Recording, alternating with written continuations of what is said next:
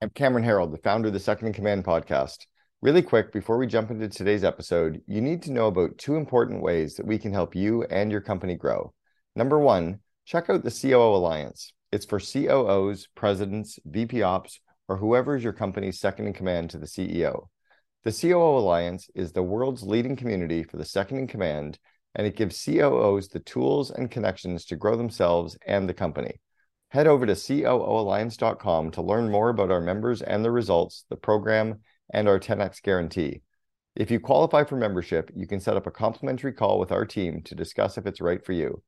I'll tell you about number two in a bit, but first, let's start this week's episode. While they are gone, he's redoing the internal office space. So he's got it all being repainted and redecorated and all freshened up so they come back to a cool space. Great time to do that. Second thing is we talked about what could he be sending them twice a week that would help make their lives better. So he's already taken care of the financial side. But what about health? Could he send them meal plans once or twice a week? Could he buy them all, you know, crockpot cookbooks um, and send them out to all of his people? Could he send videos of cooking stuff? Could he send out activities to do with kids, activities to do with your spouse, activities to do with your friend while remote?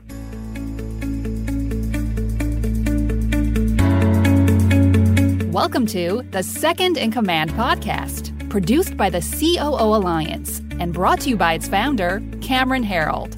In the Second in Command podcast, we talk to top COOs who share the insights, strategies, and tactics that made them the chief behind the chief. And now, here's your host, Cameron Herold. Are you finding it increasingly challenging to strike that perfect balance between your work and personal life? Especially in the era of remote work? In this episode, I share tips on various critical subjects, from the delicate art of harmonizing work and family life to the transformative force of a vivid vision for business growth. During this conversation, you'll learn strategies for maintaining work life balance, crafting a powerful vision for your company's future, and understanding the Can You Imagine Wall concept, a key to igniting employee driven innovation. By the end of this episode, you'll be armed with invaluable knowledge on proven strategies for achieving that elusive work life balance, even in the realm of remote work. Harnessing the potent magic of vivid vision to rally your team and supercharge business growth. Fostering a culture of innovation through the intriguing Can You Imagine Wall. Staying relentlessly positive and focused, no matter the challenges that come your way. Expert tips for strategic hiring and retooling your business for unprecedented success Take these insights, apply them in your daily life, and watch your communication and business skills flourish. Real estate rock stars. This is Aaron Amuchastegui. Hey, I'm so excited to interview good friend of mine today, Cameron Herold. You know, I've looked up to Cameron for several years. I first got to see him speak in uh, Vancouver, or was it? I think it was Whistler a couple years ago. Spoke to our GoBundance group at the time. Was talking about you know kind of how to hire, how to lead, how to big build businesses. I went to a two or three day retreat in Scottsdale and really got to dive in with like 10 or 15 other companies and get some one on one time. Really changed the way I set up my businesses. And if there's ever a question I have about, you know, negotiating with an employee or working out salaries or how to create culture, Cameron is my go to guy. And so I thought this would be a great time for us to chat with how many changes are going on with the world right now. Like Cameron coaches leaders, he builds leaders, and what the world needs right now is a ton of leaders. So, Cameron, how's it going, man? The, where are you at today? Aaron, thanks very much for having me on. And by the way, if we're uh, people are watching right now or seeing any clips from this later as well, I am sitting in my bed. Uh, I am in Scottsdale, Arizona, under this quarantine right now. I'm also um, in recovery from my hip replacement. I got my hip replaced 10 days ago. So that's why I'm actually working from bed today. Um, but I do have, you know, proper outfit on and I'm engaged. So but if you see the pillow behind me, that's why.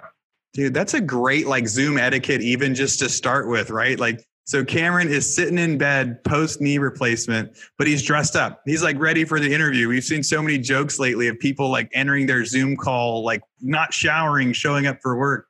I was going to put on my Hugh Hefner smoking jacket and pretend that I was lying in bed, but I didn't have, you know, three girls with me. So yeah, if you had, if you had the robe on. So Cameron, so you're, you're stuck in Scottsdale. You're, you know, you're kind of, you're 10 days in from recovery. And it seems like lately a bunch of people have been reaching out to you on social media.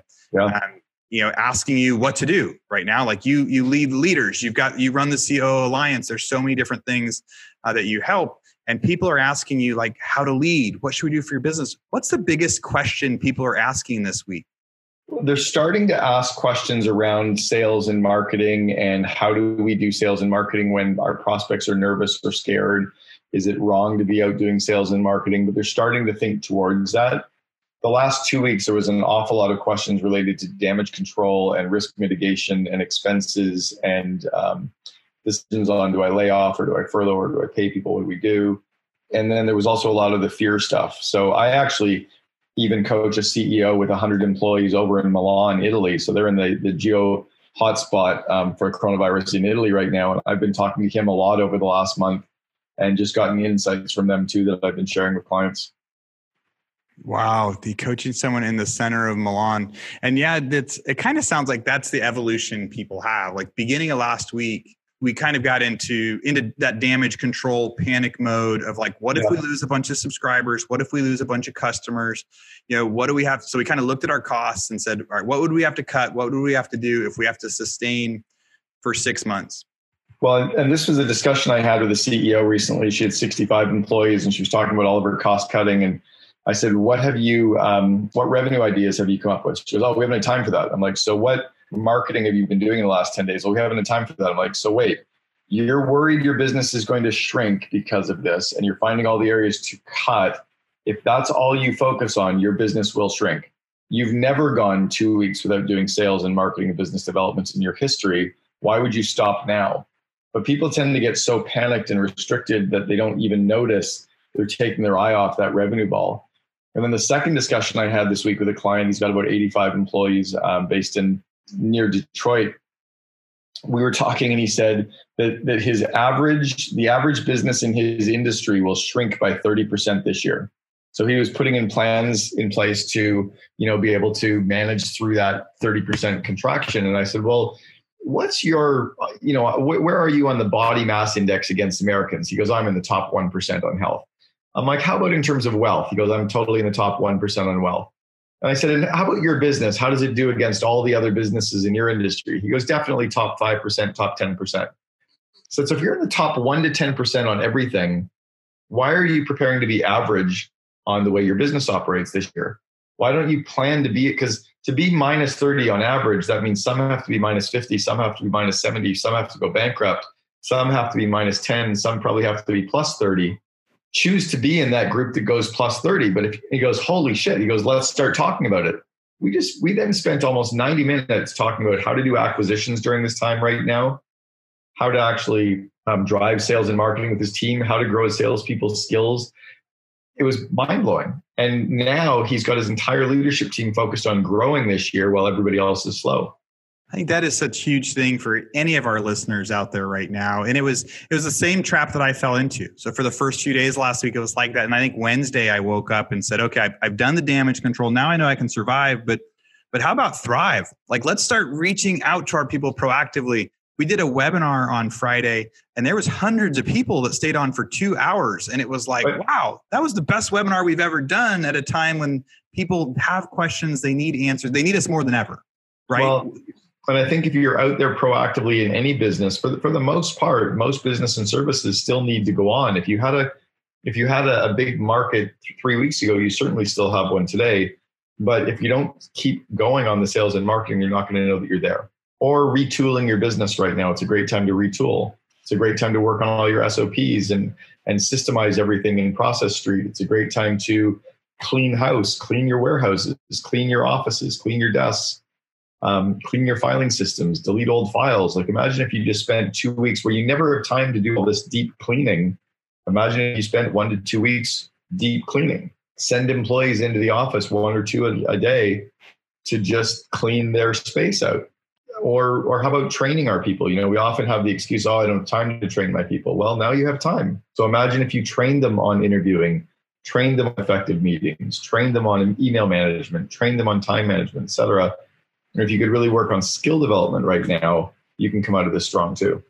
Yeah, investing so much on on like that skill development and then really taking advantage of the time like I don't know what the number is for the amount of commuting time that people are saving right now. So we're we're not in the car, you know, even though people have to get used to working from home and like communicating remotely and working from remotely, there's an opportunity for things to become more productive, right? Oh yeah, I think this is going to be there's there's going to be a couple of huge quantum shifts that come out of um, this space. The first is I think all of the companies are always against telecommuting, always against working from home, pretty quickly figuring out that it actually can work. So it's really going to open up for every company, for the most part, the ability to have remote teams, remote employees, fractional employees, offshore employees. That changes the global landscape of employment. It also changes the global landscape of, of commercial office leasing and commercial office space.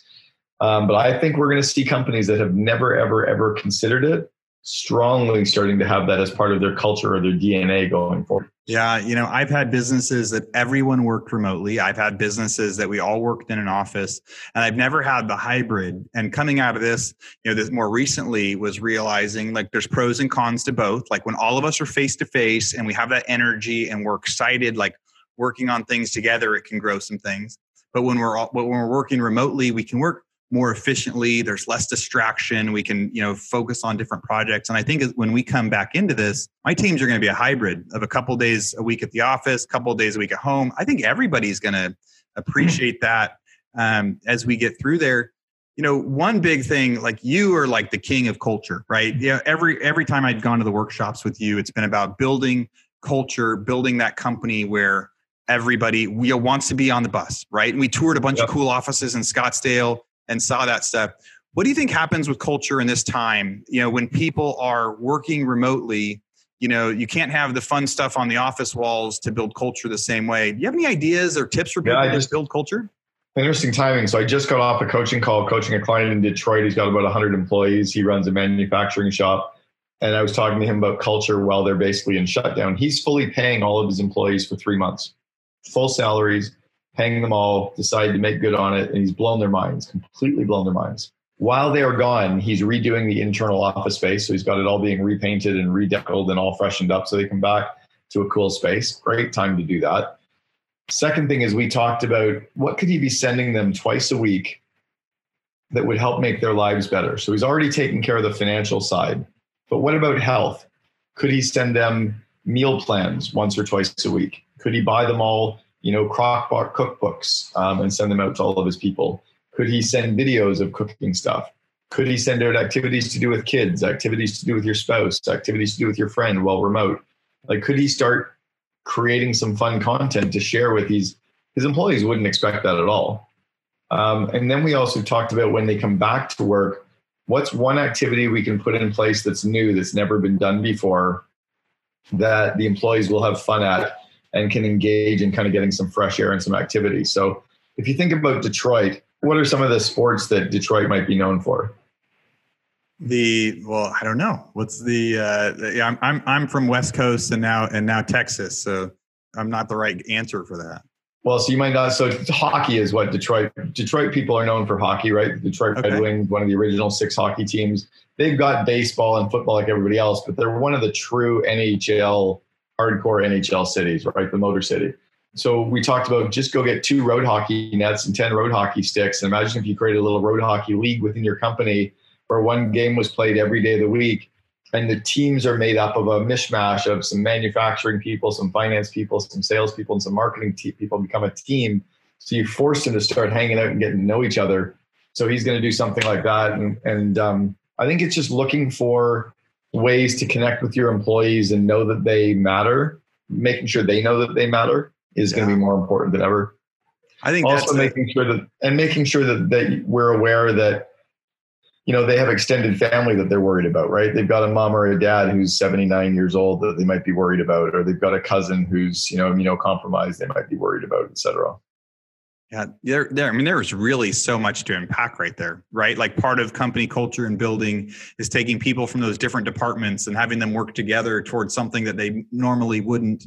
You know, adding some fun back into the workplace, especially when we're going to be coming back after a time of this, you know, concern and things like that. You know, one of the things that I've seen you perform on stage before, maybe in a group, is kind of it's that triangle of needs right? Like of people's basic needs. And at the top, I think is first they need safety, right? They need shelter. They need to know where they're going to live. They need to know where they're going to eat. And it's kind of like he's attacking that first. And leaders, we have the opportunity right now with people around us, whether it's family, friends, employees, you know, to make sure that they feel safe. Like how we lead during this time, they create a, a totally different culture, right? Yeah, the, the way and the other thing our employees are looking for more than ever right now on culture is the followers want to follow, and it's time for leaders to lead. They want leaders who are connected with reality. So they, they, we can't be so oblivious to the fact that we're in a crisis, but they need to have positive and some momentum and some forward motion to go after. So it's kind of like being empathetic to where we are. It's like we're not going to talk about it all the time. We get it. There's a pandemic. We're in it. We got it. And let's put that aside for the week. We'll talk about it. Like we know we're there, but to talk about it all the time is pointless. Yeah. So now let's talk about growing our company, taking care of our people, growing ourselves, growing our systems. Where are we headed? Cutting expenses, right? Acquisitions. When your competition is drowning, stick a hose in their mouth. Um, but that's where we need to be be focusing on now is the go forward plan. But it needs to be done by a leader who is calm, focused, energetic, and still connected with reality, but not obsessed with talking about it all the time. Yeah, being that's super good advice for everybody out there right now, right? It's no, it's kind of like uh, just just for a second. I think about um, my my mom when she was dying. She was was terminally ill with cancer for um, for six years. She didn't want to keep talking about the fact she was dying. We all knew she was dying, and she right. felt like shit. So to ask her how she's feeling after chemo and radiation, she want to talk about that. So want to talk about what we were into and what we were doing that was fun and where we were going and what our plans were going to be and memories of our our past lives. She didn't want to talk about all that other shit. Yeah, totally. It's it, you're right. It's all over the news. It's all over everything. It becomes all part of family conversations and everything that's there. But the but yeah, by now everyone. It's kind of like originally that that triangle is like, hey, people need you know shelter, safety, food, and then they get to start adding in these different things with the pandemic like this, at first it's like, all right, protect yourself, put your oxygen mask on first, make sure you can grow, but then don't take the ball off the prize. Let's still talk about the fun, exciting stuff. What are the shifts that we can do out of this and the and how can we like what's the fun stuff what's the good news going on in the world it's kind of like you whatever you focus on you know grows whatever you know whatever yeah where you focus where your focus goes energy flows and, and that's that's something that i actually learned uh, even going through my hip replacement surgery was I was told by the doctor, I also had, had to get some dental stuff done. And they said, don't get that dental work done right now because your body will be trying to heal two spots and it won't know what to do. I'm like, wow, interesting. Like your body intuitively knows heal the damaged spot. So that my focus is sending all this energy down to my hip. But if I had two focal points in my body that needed work, the, the body gets all confused and goes into shock. Yeah. So the 1 800 got junk you know one of the the big things that you did the you took it from 2 million to like 100 million as the, the COO there they were actually at my house a few hours ago so the, nice. you know, out, out here in Austin the, they've been my go-to for the quick little thing a great example of like a franchise that grows that has that around there you know when it comes to like businesses that you've built and grown is there like one or two big things you learned with those with the big companies that you think everybody should strive for Oh, for sure. And and by and we took it to 106 million just because I don't want to shortcut myself that last yeah. six. Are there some things that I've learned? Do you want, do you want to go failure learn lessons or let's, just let's start with that. Yeah, the, the failure lessons are the big ones. Well, let me let me tell you the three things just so I don't forget them. The three big things that we did to make sure that we scaled the company. So when I came in, we had 14 employees at the head office. We were doing about 2 million in sales and I focused the company around three core things. Number one was to drastically raise our prices by about 40%. We went from $338 for a full truck to $438 a full truck overnight. And I said, look, we're not making any money, and our franchisees aren't making any money. So let's raise our prices. And if people don't use us, well, we're no worse off because we're not making any money anyway.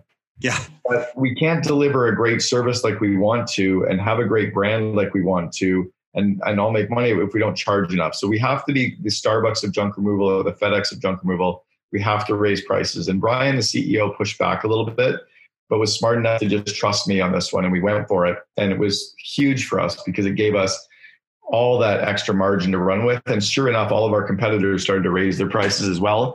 And we set a whole new bar for the industry that was actually profitable. Second thing was we wanted to turn our company into a cult. And I really wanted the organization to understand that to really grow quickly, you had to be slightly more than a business, slightly less than a religion. You had to be in that zone of a cult.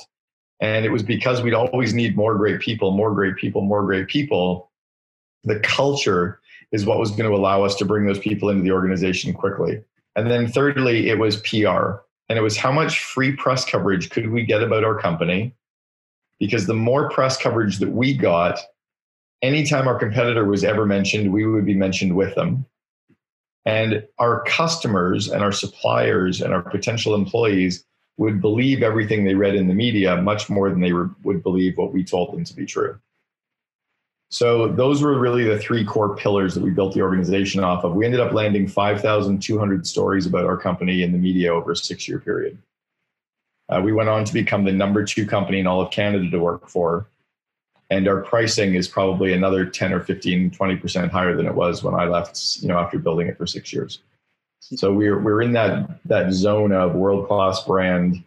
They're about 450 million in revenue now. Um, I've been gone for 13 years, so they're still scaling yeah. On the failure side, uh, we almost lost the company at one point.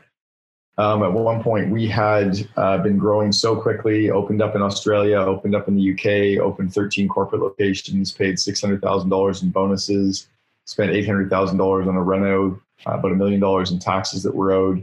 We sucked a whole bunch of cash out of our bank accounts to pay cash for it all, thinking you just, that's what you do when you're a company. We didn't understand how to run a big company, but we'd become one. You know, we had 3,000 employees system wide. We had 250 people at the head office. And our, our finance, our head of finance, Hendra, was very quiet, very amiable, very analytical. And he would never push us. If he did push us, it would be like this uh, Cameron and Brian, I think you guys should be careful. I think we might be going to, are you sure we're going to be okay? And we're like, yeah, yeah, we got this. Okay. And he'd kind of walk away. So we never really, even if he got angry, it was like, I think we should be careful. We should be more careful we're you get two dominant expressive guys. We steamrolled over top of that until the point that Brian had to borrow four hundred and twenty thousand dollars from his mom one day to meet payroll two days later, uh, and we almost lost the company. We were getting daily pro forma cash flow statements updated every single day, um, and we had to literally turn the corner on this behemoth. So that was a big mistake that we made. Uh, another one that I learned was just keeping things on my plate for too long but there was a lot of tasks that I was quite capable of doing, but I didn't love to do. A lot of tasks that I was able to get done, but I wasn't delegating to other people fast enough. And sometimes my best work at something I sucked at was terrible versus somebody else's, you know, okay effort, but they were really, really good at it. You know, getting stuff off my plate and into the hands of other people, momentum creates momentum but as a as an early stage entrepreneur and where I had been trained at College Pro Painters, a lot of it was around the radical kind of individualism and really I can do it, I can crank it out, I can do it, I crank it out, but that doesn't scale. So that was another big lesson to learn early on. Yeah, you talked about growing the company and the and not being ready to be a behemoth. And I, even though it happened to me on a much smaller scale back in like 2011, 2012, I wasn't, I had no idea what was going to happen. At first, it was like when you start a business, like you want to grow it. People don't always have that vision to like what they're going to do later, or they don't know their why. And so then you right. get all this money and you're not ready. What can people do to prepare to be that big company? Is it vision stuff? Is it have the right accountant? Like, like what could have happened differently to be more ready? I'd say two things. The first one is vision. Really, really, truly having a strong vision of where you're going and what your company looks like in the future, so you know what you're building and what you're working towards. Secondly, would be some pro formas and some budgets or plans that you're working towards making that vision come true. And third would be probably working really, really closely at extending your, your network of mentors, of people you can plug into, of coaches, of uh, mastermind groups to join, of peer groups that you can be in, of other CEOs. The more that you can realize that you don't have to know how to do everything, you just have to know the people who know how to do those things so that you can either ask them questions, get mentored, or outsource to them or hire them. I think that's a huge lesson for people to think about in the early days. So know where you're going, focus on the plans to get there, and build those masterminds and the coaching relationships and the network of individuals you can turn to. was one of the biggest things I learned at GoBundance was I've got a half a dozen to a dozen amazing guys that I really like spending time with that know a lot about real estate. I know nothing. Yeah, entrepreneurship can be such a lonely thing, right? Especially at the beginning. When I was early on in it, I hadn't met other entrepreneurs. I didn't know other guys. I didn't know other guys that were successful like this. The only people I could talk to were other like parents in line at my kid's school.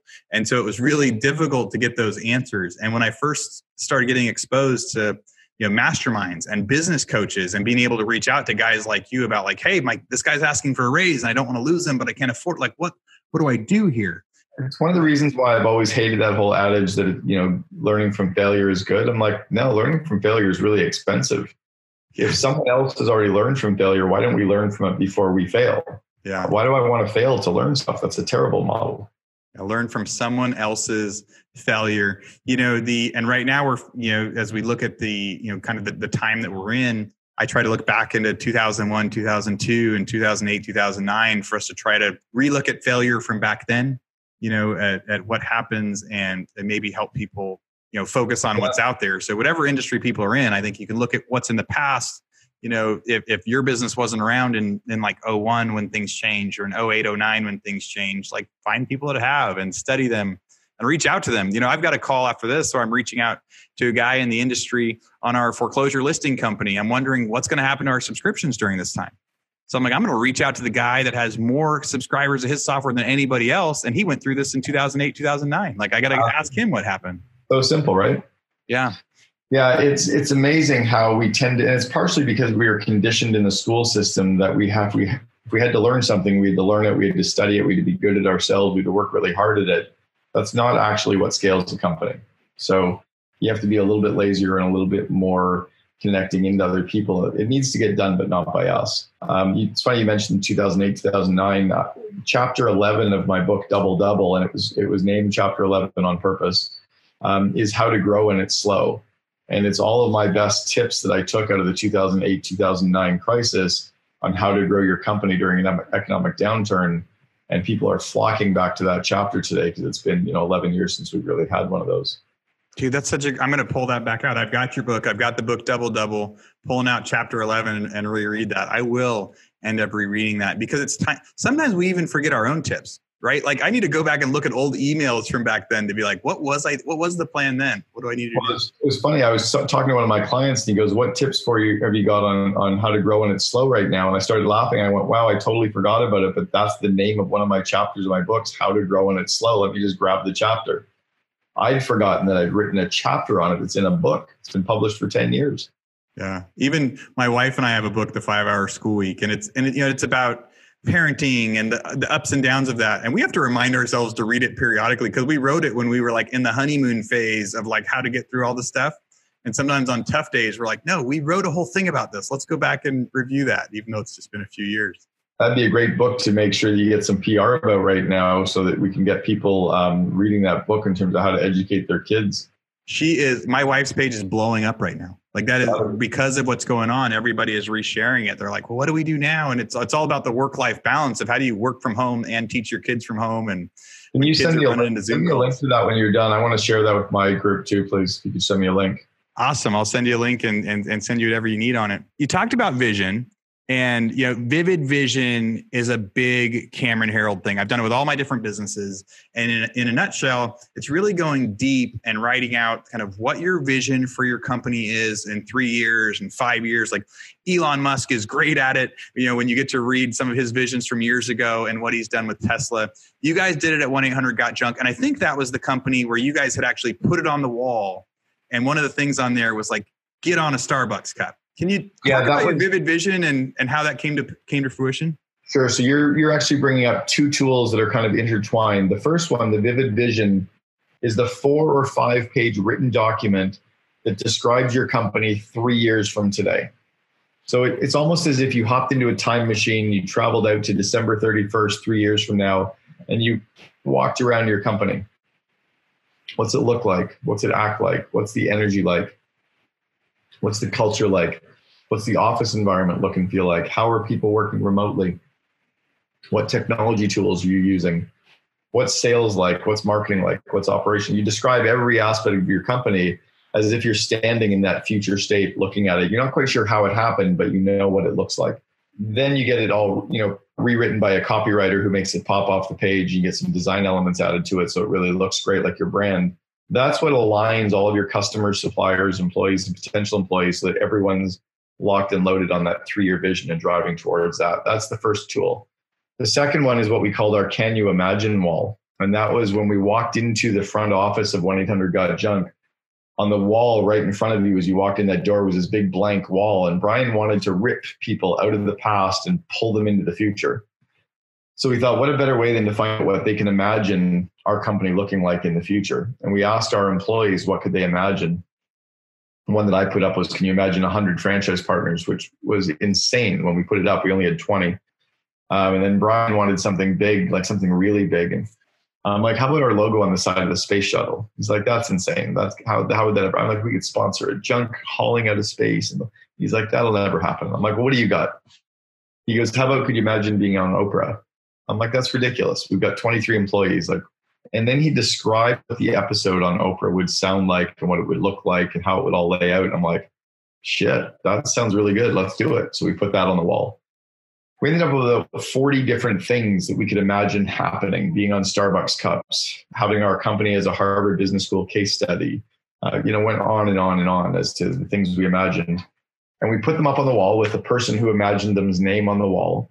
And as they came true, month after month, things started coming true we'd put like a big completed red logo over top of them so that you could see that that one had been kind of checked off as done. And it was a really fun way to get the team, the employees to come up with some ideas. You know, the Harvard Business School one is funny. We had a guy coming in for a tour of our company one day. We did tours at our office every Friday with about 30 to 35 business people every Friday for a few years. And on one day, one of the tours, this guy walked in, he goes, on your Can You Imagine wall, it says, you know, being a Harvard Business School case study. He goes, Is that serious? And we went, Yeah. He goes, I know the guy at Harvard that makes that happen. Would you guys like an introduction? Six months later, we were approved. And for a period of about six or seven years, every Harvard MBA student studied 1 800 Got Junk. I didn't even really realize that the Imagine Wall was an employee created thing, that it was a team created thing, that, yeah. that, you know, that you guys got everybody in on it. Like, hey, what could you imagine? Not everybody, not everybody, but you, they they had to submit their ideas, and if they were good ones that weren't completely harebrained, we'd put them up there. Yeah. So uh, most of them, a lot of them came true. You guys would now throw like cool images for the check boxes. You had the Oprah thing. Did you get on the Starbucks cup? We did get on the Starbucks cup. We were cup number 70 worldwide. I think it was seven, either 5 million or 7 million cups for free. It was a quote from Brian. So what was on the wall said 1 800 Got Junk being featured on Starbucks cups they had a series at that time called The Way I See It, and they had quotes from famous people on the cups. And it'd be like Yo Yo Ma, cellist, you know, or Daniel Ramsey, chef, but it would never name their brands or their restaurants. So they, they were going to have a quote from Brian as entrepreneur. It was all about like, you are what you can't let go of. Like it's time to declutter your life or something crazy that we made up. And um, they said it'll say Brian Scudamore entrepreneur. We said, no, no, it has to say Brian Scudamore 1 800 got junk we sent them a photo of our Can You Imagine wall. We were the first brand to have its name on a Starbucks cup anywhere in the world. Yeah, you guys are able to say, look, we've had this dream forever. It's on our wall. Like you can't leave the 1 800 got junk out. Like here yeah. it is. Now, there's a fun side story to that. So, the girl who came up with the idea of having our name on Starbucks cups was Andrea Baxter. She spearheaded the whole thing, made it happen, had it on the wall. Uh, when all of a sudden there was a block on getting the name up, I had a personal connection to Howard Schultz because about 10 years later, uh, even more than that, 1994, I was dating Howard Schultz's kid's nanny uh, when I was living in Seattle. So I used to have to go into their home and wave. And uh, my mentor was being groomed as the COO at Starbucks. So we sent my mentor a note. He got, got Howard Schultz to sign off personally on the name being on the Starbucks cups. And that was the, the way it happened. Man, the it's really kind of magic, right? Like company visions and goals and when you focus on it it's just we talked about it with like the knee and everything else like what we focus on grows. And so again that big reminder for right now like we're this podcast is getting released like right after we interview it because the reason i want to talk to cameron is because the world everyone so many people in the world right now think it's broken right? And it's and we're and we're gonna if nothing else today we're gonna really challenge everybody to say focus on what's gonna work focus on the big visions. Don't come back on your goals now. Don't sell your goals short. Like take this time to focus on what's good.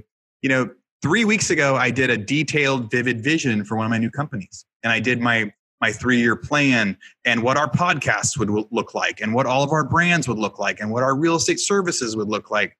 And the, you know, and we were just getting ready to make that image. And then all of a sudden the world gets put on hold. And I'm looking oh. at that going, do I change my vision? What do you think to people that are like, do I change everything right now? Well, it depends. I mean, if you're if you're in the World Trade Center and a plane hits your building and you're, you know, Cantor Fitzgerald, or if the mortgage crisis hits and the mortgage industry is shot for a year, or if you're forced to shut down, yeah, you you might have to change. I think where we are right now is so unprecedented that it's less about our business model or vision necessarily needing to change as to more like we're in about a two month let's figure some shit out stage. I think it's it's time to work on the business, on the people, on the systems, on the sales marketing so you can come out of the gate strong because we know that we will eventually be allowed back. And then it should be it should be not business as usual, but you should be for the most part selling your same products and services again. So I wouldn't necessarily force a pivot. I think what I would do is look for any of the things that we can do that have us working on the business instead of in the business.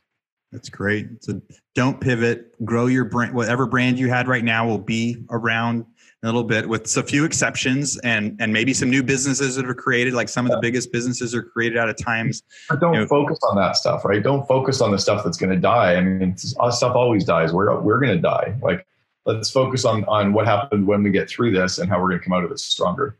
Yeah. You know we talked a little bit earlier about some of the the positives that'll come out of this. And you know you look at like so many fewer car accidents that have happened recently and like and like pollution and all sorts of you know stories around the world. Can you think of any other and we talked about them a little can you think of any other positives that you think might come out of this other than people changing their business habits? Well one for sure is the way businesses can grow. Um, there's definitely been a, a tone towards empathy.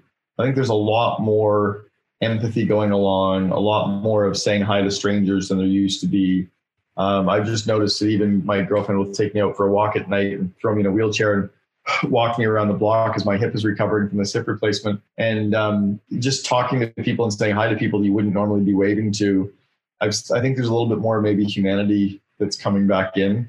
There's certainly a lot more people understanding where certain parts of the world are that they didn't know before because they get so myopic and focusing on their own world, their own country, they don't notice stuff outside of it. That's going to be a change. Um, I guess there's going to be a clean house where companies are getting good at ripping off the band-aid and making decisions quickly and swiftly. That's a good skill to have that they've all now, you know, benefited from making those tough decisions, confronting the brutal facts. That's probably a skill that will stay with people. Yeah. When you say empathy, that actually that, that part just gives me chills, right? Because really I, I'm at the grocery store and I'm thanking the people for still being there. I'm thanking the Amazon driver for still delivering. You know, any place that is kind of still open, half working.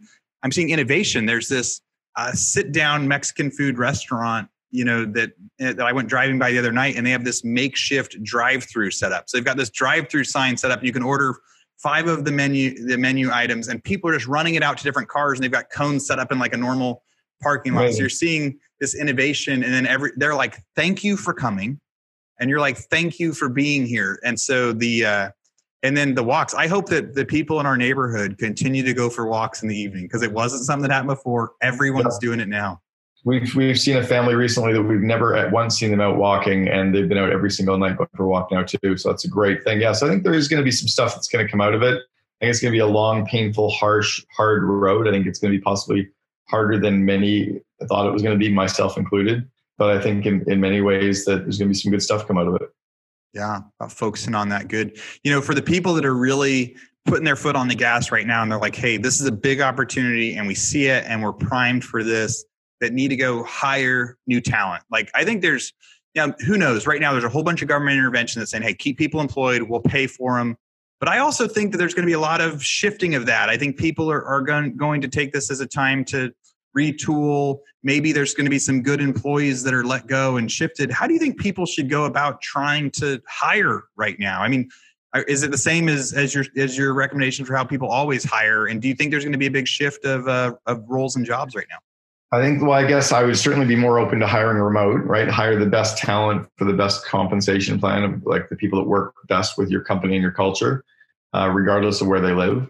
Yeah. I think there, you know, there always has to be, and this is one of the reasons why I keep bringing up training your people it's scary to me how many companies have managers and employees that do job interviews that have never been trained on how to do an interview. That makes no sense to me. Like why you you know you would never send your kid off to little league baseball without knowing how to throw a ball and hold the bat and catch a ball. Why would you let your employees run a job interview without knowing how to do them? So I would be training all my employees on job interviews. I'd be training them all on running meetings. I would be having so anyway on the interviewing side, I think it's more of a retooling opportunity than anything. Most companies won't change the way they do stuff. Yeah. I love the tip though about just now that we're going to be reopened and kind of re-shown that people can work remotely. Like the, there would be times before that we wouldn't look at somebody that's getting hired from far away right now because it's like, no, we're trying to build that culture. We're trying to get it close. Now that everyone's used to that, it's like finding the best talent for the right thing. You've always been a thing of that. Like teach people how to have meetings, teach people how to interview. Like the people that do the interviews have only been interviewed a couple times in their life or they don't know the systems with that which which of your books is the best one for learning how to interview? Um, I know Meetings Suck is the best one for learning how to do a meeting. Do you have one that Meetings, talks about yeah. interviews? For, for interviewing, I would say there's a couple of chapters in Double Double that are really focused on it. The giveaway, all of the tools that I've used for years on how to interview, recruit, and hire. Um, I would also read a book called Who by Geoff Smart um, that is really quite good as well. It took all the content from top grading and distilled it down and simplified it.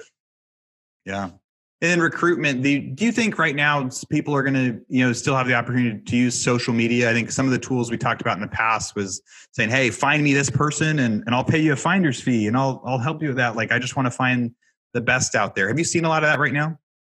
I think there's going to be a lot more of the freelance recruiters happening for us now. I think you're going to find that, that people are adapting and there'll be a lot more freelancers in the gig economy. I'm starting to use them just for the COO Alliance to get some recruiters to go out and find me members of the COO Alliance, Alliance and then paying them a bounty. It's basically a recruiting role.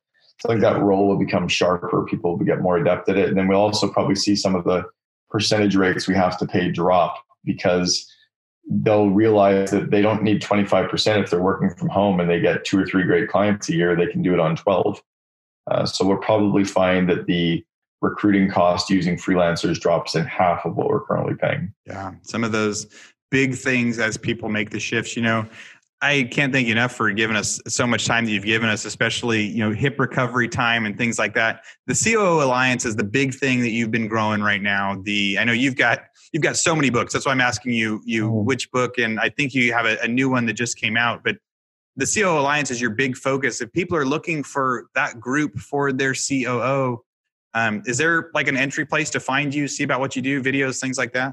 Yeah, for sure. And by the way, the, I think the best two books for your niche are going to be The Miracle Morning for Entrepreneurs, which is quite strong. I co-authored that with Hal Elrod. Hal Elrod. And then uh, Free PR is another one on how to generate free publicity, which is great for anyone in the real estate industry as well. And then, yeah, my COO Alliance, you need a minimum re- minimum revenue criteria of five million in revenue. We like to have about 30 employees or plus, and we've got members from five countries uh, just go to the COOalliance.com and all the information is there. Yeah. And just go find Cameron on social media too. I mean, the first time we ever really started chatting was I I had a question about an employee and I just said, "Hey, like I'm struggling with this problem. I don't want to lose the employee. What can I do it?" And he had a million different ideas of how to do compensation or bonuses or different things to make sure we retained them. I listened to them, they listened to us. So, social media, you can find Cameron Herold. The timing of the uh, Hal's podcast was actually re released today as you and I are recording this because I wanted because we have an old interview with him on here, and I thought this would be a great time for people to re-listen to the Miracle Morning. Amazing. And in Cameron's book, The Miracle Morning for Entrepreneurs, that he wrote with Hal, free PR. Like this is, if we had more time, we'd probably dive way into that. But right now, it seems like free PR. There's a gazillion opportunities for that, especially in the world that we live in, and can focus on the positive stuff that's out there. Yeah, it could be really, really powerful for your group. By the way, a quick side note for you or for anybody, you can edit this out if you don't want to, but my girlfriend has just listed her home in Scottsdale. If anyone wants an investment property, it's fully furnished, high end, including all stereo artwork, everything ready to go, turnkey package for somebody to have as a higher end rental. Small three bedroom place in Scottsdale that's um, perfect. She's heading off to traveling around the world for three years, but if anybody wants to pick up a place here, it's a great one to grab. It's super nice too. I saw the pictures yeah. of it on Facebook. As soon as Airbnb opens back up, I'm sure somebody is going to grab it for that. Well, and it's, I think it's better than the Airbnbs. I think it's one of those ones that you'll find people that will rent it for a full year at really good money because they want to have a sustainable place for the year. I mean, there's lots of money in that Airbnb space. What the hell do I know? You're the real estate guy. Well, we will we will check it out, look closer at that. So remember, Cameron Herold, you can find out all sorts of info about him, CameronHerold.com. His books, Miracle Morning for Entrepreneurs, Double Double, Vivid Vision, Meetings Suck. I'm going to reread Double Double Chapter 11, and Free PR was that last one. The Cameron, thanks for coming on and providing so much value like you always do. I think so many, I think a lot of our listeners are going to learn so much today and really, you know, have that big attitude shift of focus on the solution. Thanks, Aaron. Thanks very much for having me. Say hi to the guys at GoBundance. I was just chatting with Brad Weimert the other day, who um, you're friends with as well. So yep. good to uh, good to reconnect with you as, as well. We'll say hi to everybody. We'll have you back on stage soon. Thanks, buddy. See ya. You've been listening to Second in Command, brought to you by COO Alliance founder Cameron Herold. If you enjoyed this episode, please be sure to like, share, and subscribe to us on Apple Podcasts, Spotify, and our other podcast streaming platforms. For more best practices from industry leading COOs, visit COOalliance.com.